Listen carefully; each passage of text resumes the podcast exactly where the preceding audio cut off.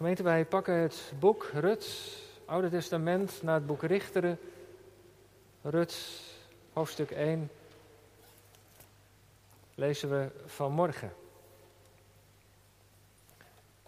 En het boek begint zo. In de dagen dat de richters leiding gaven aan het volk, gebeurde het dat er een hongersnood was in het land. En daarom ging een man uit Bethlehem in Juda op weg om als vreemdeling in de vlakte van Moab te verblijven. Hij, zijn vrouw en zijn twee zonen. De naam van de man was Elimelech, de naam van de vrouw Naomi en de namen van hun twee zonen Machlon en Giljon. Ze waren Efratieten uit Bethlehem in Juda. En ze kwamen in de vlakte van Moab en bleven daar. Elimelech, de man van Naomi, stierf. En zij bleef achter met haar twee zonen. En die namen voor zich Moabitische vrouwen. De naam van de ene was Orpa, de naam van de andere was Rut. En ze bleven daar ongeveer tien jaar. En die twee, Machlon en Giljon, stierven ook. En zo bleef de vrouw achter, zonder haar twee zonen en zonder haar man. En toen maakte zij zich met haar schoondochters gereed en keerde terug uit de vlakte van Moab, want ze had in het land van Moab gehoord dat de Heere naar zijn volk had omgezien door hem brood te geven. daarom trok zij weg uit de plaats waar ze geweest was en haar twee schoondochters gingen met haar mee. En toen zij op weg gegaan waren om terug te keren naar het land van Juda, zei Naomi tegen haar twee schoondochters: Ga heen, keer terug, ieder naar het huis van haar moeder. Mogen de Heer jullie goede tierenheid bewijzen, zoals jullie die bewezen hebben aan hen die gestorven zijn en aan mij. Mogen de Heer jullie geven dat jullie rust vinden, ieder in het huis van haar man. En toen zij hen kuste, begonnen zij luid te huilen en ze zeiden tegen haar: Voorzeker, wij keren met u terug naar uw volk. Maar Naomi zei: Keer terug, mijn dochters. Waarom zouden jullie met mij meegaan? Heb ik nog zonen in mijn lichaam die jullie tot mannen zouden kunnen worden? Keer terug, mijn dochters. Ga heen. Want ik ben te oud om een man te hebben. En dan zou ik zeggen: Ik heb hoop. En dan zou ik zelfs in deze nacht een man hebben, ja, zelfs zonen baarden. Zouden jullie dan wachten tot zij groot geworden waren? Zouden dat jullie er dan van weerhouden om een man te hebben? Nee. Mijn dochters, want het is voor mij veel bitterder dan voor jullie. Want de hand van de Heer is tegen mij uitgestrekt. En toen begonnen zij opnieuw luid te huilen. En Orpa kuste haar schoonmoeder, maar Rut klampte zich aan haar vast. En daarom zei zij, Naomi, zie, je schoondochter is teruggekeerd naar haar volk en naar haar goden. Keer ook terug, je schoonzuster achterna. Maar Rut zei, dring er bij mij niet langer op aan u te verlaten en terug te gaan bij u vandaan. Want waar u heen gaat, zal ik ook gaan. En waar u overnacht, zal ik overnachten. Uw volk is mijn volk, uw God is mijn God. Waar u sterft, zal ik sterven en daar zal ik begraven worden.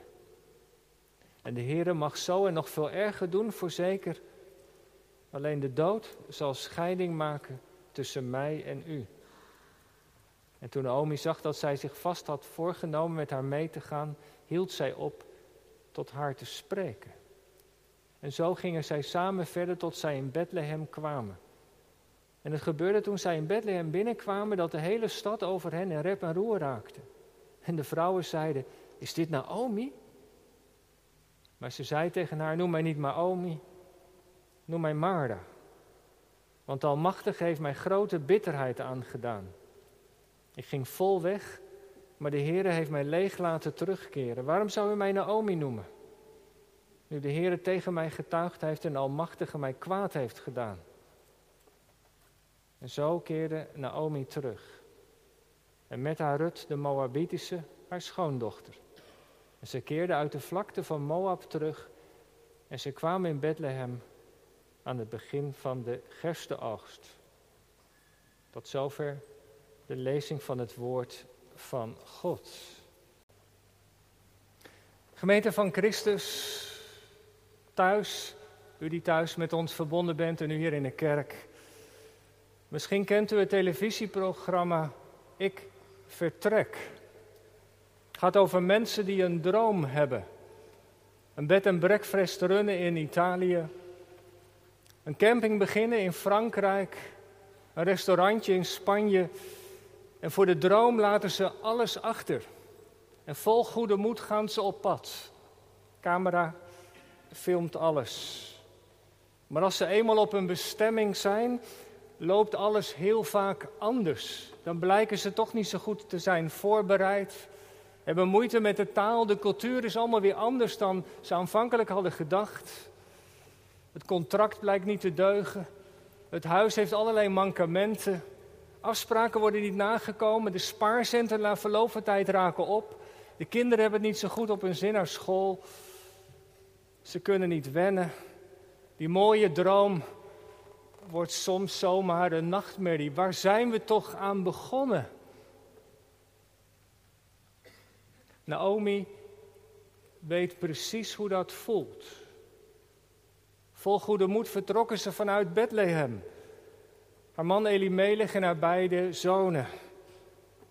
Er was hongersnood in Bethlehem en ze besloten om naar het naburige Moab te gaan. Zullen ze daar met elkaar over hebben gesproken? Vast wel. Ze zullen niet zomaar over één nacht ijs gegaan zijn, maar de hongersnood is hevig. En wat doe je dan? Als de akkers weinig opbrengen, het werk, de omstandigheden zwaar zijn, het werk weinig oplevert. Ja, we moeten toch aan de toekomst denken, aan de toekomst van onze kinderen. En de keuze wordt gemaakt en vol goede moed vertrekken ze. Maar eenmaal in Moab zit het daar bepaald niet mee. Het optimisme van een nieuwe start wordt gelijk de grond in gebeurd, geboord als Elimelech daar sterft. Ineens slaat het noodlot toe. De man van Naomi, de vader van het gezin, overlijdt. Elimelech, mijn God is koning. De steun en toeverlaat van Naomi daar op die nieuwe plek, die valt weg. En zo lezen we in vers 3, de schrijver heeft daar oog voor zo blijft Naomi alleen achter met haar beide zonen. Ze staat er daar in Moab alleen voor. De zorg voor haar kinderen in die vreemde omgeving. Alle keuzes die ze moet maken, het ligt nu in haar handen. En dat is natuurlijk niet eenvoudig. Als vrouw kun je je man niet vervangen. Verjaardag en andere gebeurtenissen, Elimelech is er niet meer bij. Hij ziet de kinderen niet opgroeien. En nu Naomi daar zo in Moab is, ja, mist ze ook dat netwerk dat ze had in Bethlehem. Daar woonde familie, vrienden, iedereen kende haar. Daar was ze zelfs een vrouw van aanzien. Maar hier, hier is ze alleen. En in vers 1 zegt de schrijver nog dat ze als vreemdeling wonen in de vlakte van Moab. Daar zou je even een streep onder moeten zetten. Dat hele thema van vreemdelingschap komt in het boek terug. Hoop ik volgende keer wat meer aandacht aan te geven. Maar een vreemdeling is iemand die op de plek waar hij zich bevindt, zich niet helemaal thuis voelt. En dat klopt natuurlijk ook wel. Het waren Joden. Een Joods gezin trekt naar Moab. Ze hebben de geboden en de woorden van de Heere God ontvangen. Ze proberen daarnaar te leven. Ze wonen in Moab. Ze proberen zich niet aan Moab aan te passen. Die spanning. In je gezin vasthouden aan de traditie, aan de geboden, aan de woorden van God. Je hebt daar geen blijvende stap. Misschien dat we ooit wel een keer weer terugkeren. Israël blijft toch het beloofde land.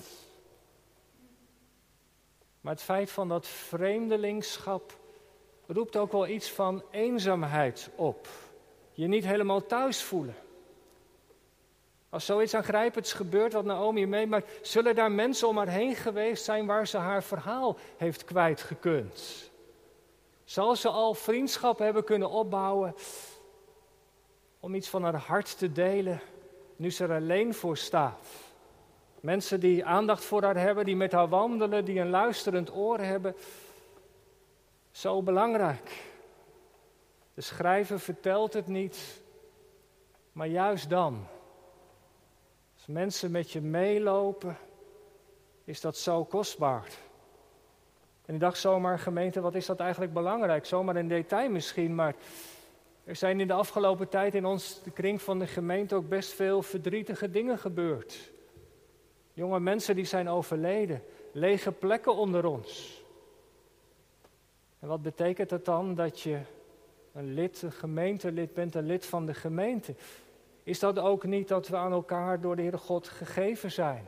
Ja, we kunnen niet met iedereen contact hebben, maar misschien wel met een paar. Juist. Als je zoiets aangrijpends meemaakt als Naomi, is er dan iemand die eens met je gaat wandelen? Zonder antwoorden, die zijn er niet, maar gewoon om te luisteren. Ook als de klacht sterk wordt, gewoon meelopen. Wat is dat belangrijk? En ik hoop dat we dat ook doen. En misschien mag deze dienst ons ook aansporen om dat te blijven doen of dat ook weer opnieuw te gaan doen. Mensen als Naomi hebben dat nodig, want de nachtmerrie is nog niet voorbij. Haar twee zoons groeien op, krijgen verkering met meisjes uit Moab. De relatie loopt uit op een huwelijk. En als je dat op je laat inwerken, moet dat voor een Joodse familie best ingewikkeld zijn geweest. Hoe vaak heb je misschien als ouder tegen je kinderen niet gezegd: joh, kies wel iemand uit die gelooft. Die het geloof wat wij thuis beleiden ook deelt. Maar als al je vrienden en vriendinnen uit Moab komen, dan moet je wel sterk in je schoenen staan. Machlon en Giljon trouwen met Orpa en Rut. Opvallend dat hun beide huwelijken kinderloos blijven. Ook dat is zomaar, of zomaar, ook dat is een verdrietig element in deze geschiedenis, als je dat op je laat inwerken. Als de kinderwens waar je zo naar verlangt als je samen getrouwd bent niet wordt vervuld. En uit de band die Naomi met Rut en Orpa heeft, kunnen we denk ik wel afleiden dat ze daar samen ook over hebben gesproken. Maar dat was ook wel het extra verdriet wat Naomi nog eens moest dragen. Als ze zag hoe haar kinderen dat verlangen onvervuld, in het leven van hun kinderen dat verlangen onvervuld bleef. En dan, na tien jaar, sterven ook Machlon en Giljon.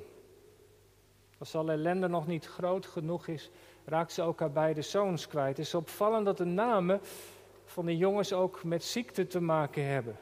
Giljon, Machlon betekent zoiets als ziek en Giljon zoiets als zwak. Ziek, zwak en misselijk waren jongens met een, geen sterke gezondheid. Was het een virus, een voedselvergiftiging? Wat er gebeurd is, weten we niet. Maar in een paar vijf zinnen tekent de schrijver onze situatie van Naomi, net als bij Job, in een paar zinnen de volle tragiek. Hoe kan het dat in dat ene gezin zoveel dingen gebeuren? En dan blijft ze nog eens alleen in Moab achter. Haar dromen zijn vervlogen. Vol keerden we heen. En nu staat ze met lege handen. Geen kinderen die voor haar kunnen zorgen in de toekomst. Hoe heeft dit zo ver kunnen komen? En de vraag die natuurlijk ook gelijk opkomt: waar is God in dit alles? Heeft Hij daar ook nog mee te maken? Meestal wordt deze geschiedenis zo gelezen, tenminste dat herinner ik me van vroeger, dat God boos is op dit gezin. Want ze zijn immers in eigen houtje in het heidense Moab gaan wonen. Het is de tijd van de richters. En als u eens even kijkt naar het boek dat er net aan vooraf gaat, het laatste vers van het boek Richteren, staat: iedereen deed wat goed was in zijn eigen ogen. Men houdt in die tijd geen rekening met de Heere God en dan komt er een hongersnood, vaak een oordeel van God. En ja, dat, dat gebeurt er dan. En Elimelech die had gewoon in Bethlehem moeten blijven, het oordeel moeten afwachten. Maar hij trekt weg en nu straft God dit gezin vader, de beide zoons worden weggenomen. God die in de dood van Elimelech en zijn zoons de hand heeft. Dat is de straf op de ongehoorzaamheid. Wie God verlaat, heeft smart op smart te vrezen. Ik weet niet hoe u deze geschiedenis leest of gewend bent te lezen, maar dat donkere beeld van de Heere God kan zomaar in ons hoofd rondspoken.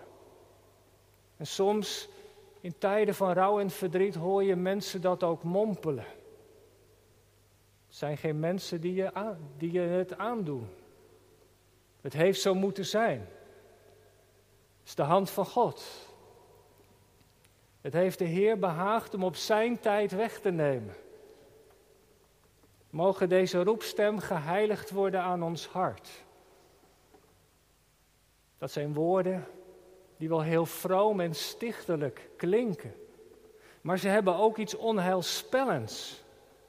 Want is de Heere God dan echt zo dat Hij op deze manier zijn ongenoegen laat blijken? Dat Hij op deze manier met mensen omgaat? Weet ik wil daar vanmorgen heel duidelijk over zijn. Zo is de Heere God niet. Dat al dit lijden wat in het boek wordt beschreven, een straf van God is. Dat mogen we op grond van wat we hebben gelezen helemaal niet zeggen. Nergens in het hele boek wordt de expliciete duiding gegeven: dit gebeurt omdat. Dat dit lijden wat Naomi overkomt en haar gezin uit de hand van God afkomstig is. Nergens in het boek wordt gezegd dat God dit gezin heeft gestraft. En als de Bijbel het niet doet, moeten wij het ook niet doen. Kijk, er zijn wel dingen die het gevolg kunnen zijn van verkeerd handelen. Dat snappen we allemaal. Als we nog steeds eh, door blijven gaan met roken, dan lopen het risico van longkanker. Dat snappen we allemaal. Als wij roekeloos rijden of onzorgvuldig met ons leven omgaan, dan lopen we gevaar. Bepaalde keuzes kunnen consequenties hebben. Maar in de meeste gevallen weten we het gewoon niet. Nare dingen overkomen ons. Ziekte en lijden kunnen ons zomaar treffen, zonder dat er een reden is. En weet u, daarover gaat dit boekje vanmorgen.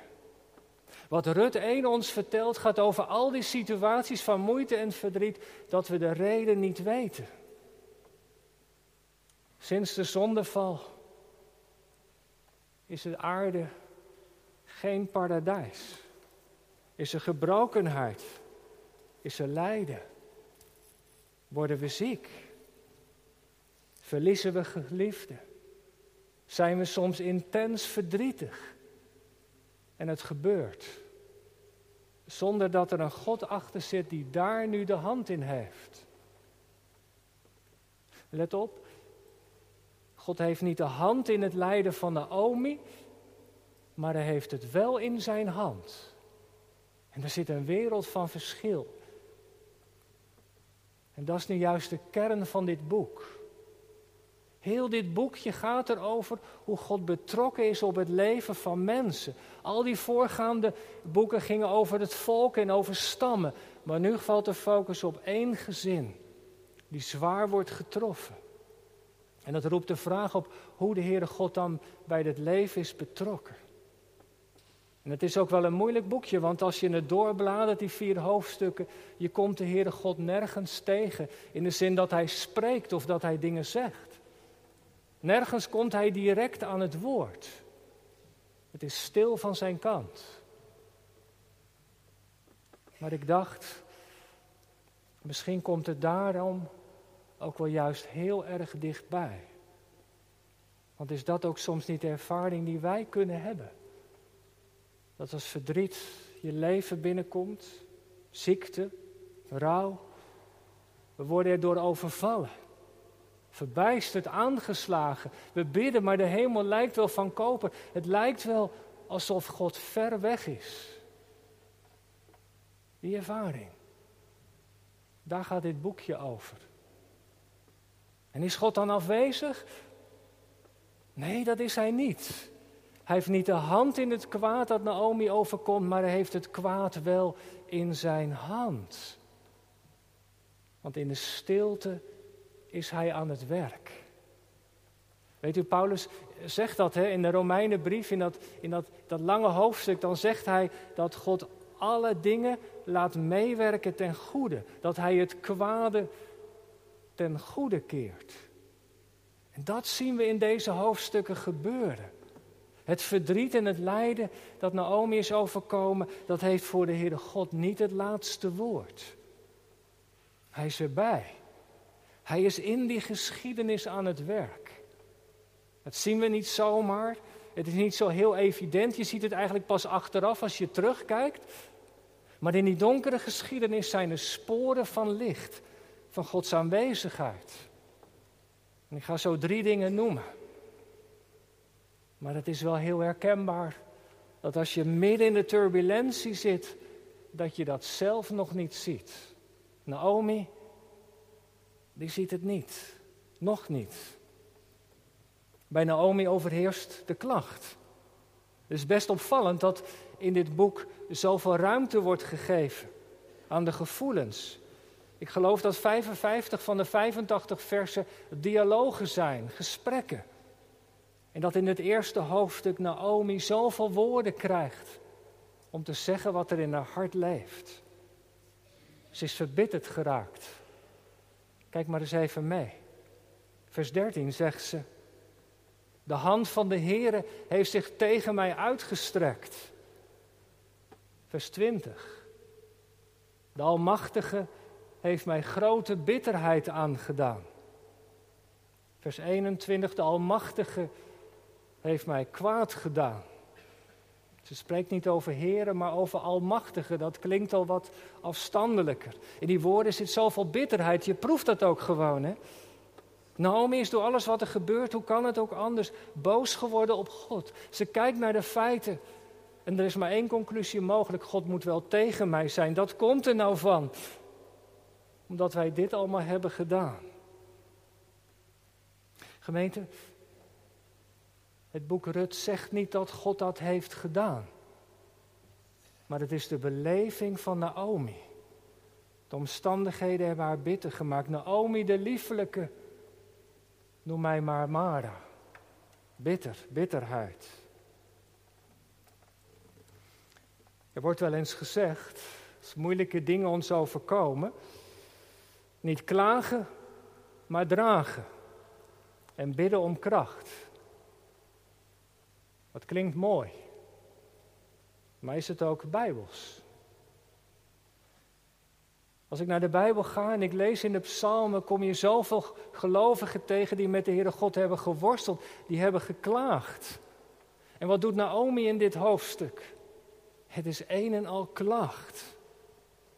En ik weet niet hoe dat bij u of bij jou is, maar, maar vaak is onze eerste reactie toch wel als we zoiets lezen, Naomi, nou nou, Pas een beetje op met wat je zegt. Wie ben jij om dit zo tegen de Heere God te zeggen? Wie ben jij om zo over God te spreken? Kun je maar niet beter je mond houden? Nee, dat gebeurt in dit eerste hoofdstuk niet. Ze krijgt de ruimte om uit te spreken wat in haar hart leeft, want in de Bijbel is ruimte voor de klacht, voor de boosheid, en ik denk omdat in het eerste hoofdstuk daar zoveel ruimte wordt gegeven dat het ons als gelovig iets mag leren. Dit, dat we ons hart voor de Heer niet gesloten moeten houden. Want dan gaat het van binnen alleen maar in de weg staan. Wat er leeft, mag naar buiten komen. Spreek het maar uit. Want pas als het naar buiten komt, dan kan God er wat mee doen. En weet u, de Heere God valt echt niet van zijn troon als hij ons mensen hoort klagen. Hoe terecht of onterecht de klacht ook is, de Heere schrikt er niet van. Je kunt maar beter met hem worstelen dan hem buiten je situatie laten. Naomi worstelt met God. En hoe kan het ook anders? Er is zoveel in haar leven gebeurd. En weten wat me nou zo ontroert? Is dat God zo genadig is dat Hij haar met haar klacht, met die bitterheid niet laat vallen. Maar dat Hij het in zijn handen neemt. En in die donkere situatie is Hij bezig met het uitvoeren van zijn plan. Door de klacht heen. Misschien wel door de zonde heen. Laat Hij zijn licht schijnen. En hoe doet Hij dat dan? Ik noem een paar lichtpuntjes. Is het niet opvallend dat Naomi niet los is van God? Vers 6. Opeens hoort ze, hoe dat precies gebeurd is, weten ze niet, hoort ze dat God naar zijn volk heeft omgezien. Het bericht is gekomen dat Bethlehem, broodhuis waar hongersnood was, dat er weer koren op de akker staat, dat de hongersnood voorbij is. En dat triggert wat in haar hart. Ze besluit om terug te keren. Nee, de Heere God is niet verdwenen uit haar bestaan. Ze is, nog, ze is niet los van Hem. En je proeft dat ook als het over haar schoondochters heeft. Het zijn zulke mooie woorden. Hè? In het Bijbelgedeelte dat we, dat we hebben gelezen. Hè, zo mogen, vers 8. Mogen de Heere jullie goede tierenheid bewijzen. Zoals jullie ook dat bewezen hebben aan mij. Die trouw van Orpa en Rut. Die trouwe liefde. Mag de Heer die ook aan jullie geven. De rest van je leven.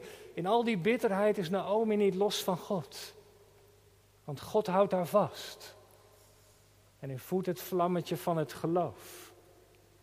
Hij laat niet los wat zijn hand begonnen is in haar leven. En dat doet hij bij ons ook niet. Het tweede. God heeft naar Naomi omgezien via Orpa en Rut. Jullie hebben mij goede tierenheid bewezen, gezet, trouwe liefde. Nou, Orpa en Rut waren om zo te zeggen de twee handen van God, waarmee hij naar Naomi omzag in die moeilijke situatie. En zo werkt de Heere God heel vaak, hè? via mensen. Ziet hij naar ons om en dan denk je, waar is die? Maar dan stuurt hij een broeder of zuster op ons pad. En dat luisterend oor is als het luisterend oor van de Heer. En het derde. God betrekt Rut bij zijn plan. Is het niet bijzonder dat daar opeens Rut is met haar beleidenis? Naomi, waar je ook gaat, zal ik ook gaan. Waar je blijft slapen, blijf ik slapen. Uw volk, mijn volk. Uw God, mijn God. Ik vind dat zo bijzonder. Want Naomi is een klagende en bittere vrouw geworden. Maar ondanks dat heeft Rut iets geproefd van wie God is. De God van Israël, die ze van huis uit niet kende, heeft ze via Naomi leren kennen. Wonderlijk is dat. Dat God daar dwars doorheen werkt. Dat Hij dingen ten goede keert. Wij zouden zeggen, daar is de geest aan het werk geweest. In de stilte door de klacht heen heeft God aan Rut getrokken. Orpa stond voor de keus. Ook God heeft aan haar hart getrokken. Maar ze is teruggekeerd naar haar land en naar, naar haar goden. Dat is het spannende in deze geschiedenis. God dwingt mensen niet. Maar zijn hart gaat wel naar ieder mensenkind uit. En ik hoop en bid dat je dat ook merkt. Dat Gods hart naar u, naar jou uitgaat. En dat je ook de goede keus van Rut hebt gemaakt. God blijkt een bijzonder plan met Rut te hebben. Uiteindelijk is ze de stammoeder geworden, David, en uiteindelijk ook van de Messias, de Heer Jezus. Wie had dat ooit kunnen denken? Zo'n Moabitische vrouw, betrokken bij de plannen van God. Door die, die donkere nacht heen heeft God zijn licht laten stralen. Gemeente, ik ga afronden. De focus in dit boek ligt dus niet op een God die straft, die mensen slaat of tot de orde roept.